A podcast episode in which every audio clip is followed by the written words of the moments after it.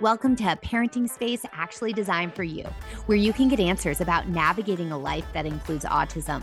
I'm Dr. Tay, and today I'm answering your questions. Anytime you submit questions on my social media, they could end up on this podcast. Let's dive into today's question. Y'all, today is the first Q&A episode and I am so excited for it. How you're able to submit a question to the podcast is literally on any of my social media pages. What you're going to do, you're going to scroll down into the show notes. I've linked all of my social media pages including the Evolve Facebook community and you can submit questions there. I will always answer them as best as I can. Sometimes if I accidentally miss one, I am sorry but I will answer them in real time. But then you also might get a deeper explanation on the podcast. So let's dive into today's question. It was Do friendships look different for autistic individuals and how to support the making of friends or recognize they don't actually want them? This is such a great question. So let's talk about friendships. First off, with autism, one of the diagnostic criteria is difficulty developing, maintaining, and understanding relationships. And so, a more quote unquote classic presentation of what the general society thinks of autism is like, well, they're not interested in social interactions. And that is actually not true. So there are some autistic children who would prefer to play by themselves or prefer to interact with adults, for example. But there are many children that actually want social relationships with their peers. So again, the criteria, which is a necessary criteria for diagnosis of difficulty developing, maintaining, or understanding. You just have to have one of those three areas. So one of the ways that this could manifest is that your autistic child may want relationships with their peers, but not understand the social rules and social nuances and how to go about actually developing that relationship. So, how do friendships look different for autistic children compared to their neurotypical peers? So, one of the things to note is all friendship, all relationships are on the basis of common interests or mutual interests, right? You don't become friends with someone unless there's some sort of interest there that exists between the two of you.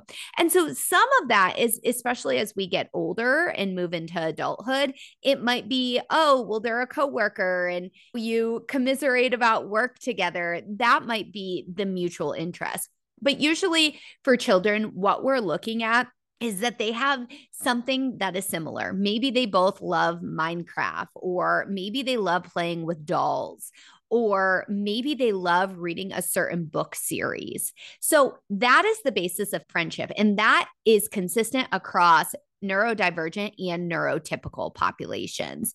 Here's the thing, though, that can vary with neurodivergent individuals and autistic individuals in particular is that sometimes we see that the interest is more nuanced, that maybe your child's interest is at a greater intensity than their neurotypical peers, or that it is more of an unusual interest for their age. And I hesitate to use the word unusual there. That's what we, in terms of diagnostic criteria, call it. But it's your child's interest. They just might have more difficulty finding someone that also has that interest. So that is one thing.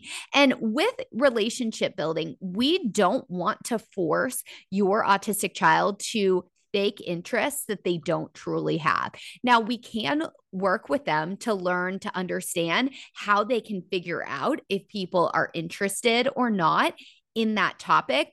But I would not recommend being like, well, you need to be interested in this because all the kids in your class are interested in that. The other thing to keep in mind and how things might be different is your autistic child might not understand the nuances of relationships social relationships are very, very complex.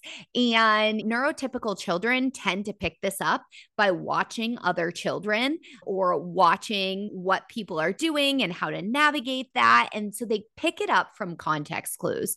With an autistic individual, they just might not pick up those context clues. It doesn't mean that they can't learn the information, they just might need to be more explicitly taught the information.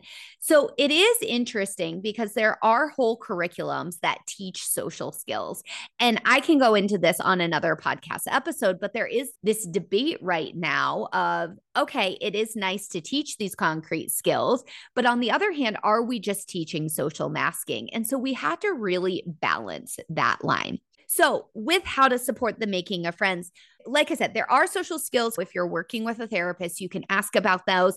I would also inquire about are these using a neurodiversity affirming lens? Because we ultimately don't want to just teach your autistic child social masking. That is not enjoyable for them. And it's not going to be something that serves them long term.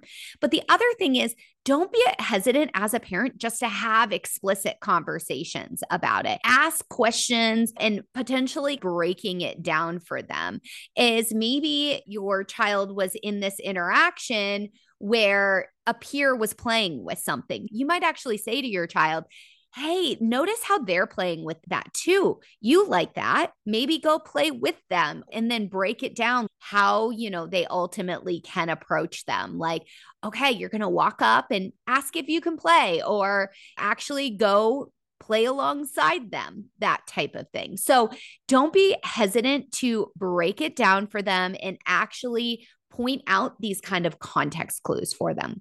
The last thing that I want to mention is this idea that if they don't actually want to make friends, or they don't want to interact with their peers in that situation. Sometimes, for example, I have patients that I've worked with in the past where they find it like overstimulating, for example, to sit with their peers at lunchtime. They would prefer to sit and read a book. And the thing with school is it is really stimulating throughout the day. So your child might need that time to be able to self regulate them. It is okay if they don't want to enter into social interactions all the time. And this isn't an autistic thing, this isn't a neurodivergent thing. As neurotypical individuals, if you're one like I am, or if you're not, you might have experienced this also as a neurodivergent individual, is that there's moments that you just don't feel like doing something. And so just because with autistic children, we have to teach them more explicitly. We don't need to force them into every interaction. So if your child is setting a boundary, respect that. But the other side of this is that if they're saying they don't want friends, that might be true that they just don't crave that social connection in the same way that their neurotypical peers are. So we want to make sure that adults don't project their sets of rules onto a child. Also, I want to point this out keeping in mind there's different ways for social interactions now than how we grew up a really common one is through things like gaming, for example. That might be how your child gets some of their social interaction. And as a parent, you absolutely still can encourage in person connections and helping them to step away from video games. But the last piece is if they're saying they just don't want friends, keep asking questions. You don't want to ask questions in a way that you're like basically trying to get them to the quote unquote right answer. Truly, truly get curious about what about their alone time do they really, really love? Because there might be elements of that that can be replicated in social situations that they don't realize. Or you might also realize that your child needs a certain type of friend. Maybe they need someone more reserved, or maybe they'd really connect with another autistic child. And so then you might facilitate different activities that help them be exposed to a range of individuals. But ultimately, don't ask questions for the purpose of trying to convince them or change their mind. Simply get curious because you might be able to help them connect. Biologically, as humans, we all crave social connection in some form. And we want to keep in mind that for neurodivergent individuals, this might not look like our neurotypical standards do. All right, y'all, that's a wrap for this episode. I look forward to answering more questions on the podcast. I know parents often wonder about friendships and social relationships. So I hoped this served you today, in addition to serving the mama that asked this question. This episode was meant to be short and sweet. Full length episodes air every Wednesday with many episodes like this sprinkled in between. So subscribe now so you don't miss the next one. And if you want to inspire a future episode, because that's how we roll over here, ask me a question on any of my social media pages for a chance to have your question featured. Bye, y'all, and I'll see you soon.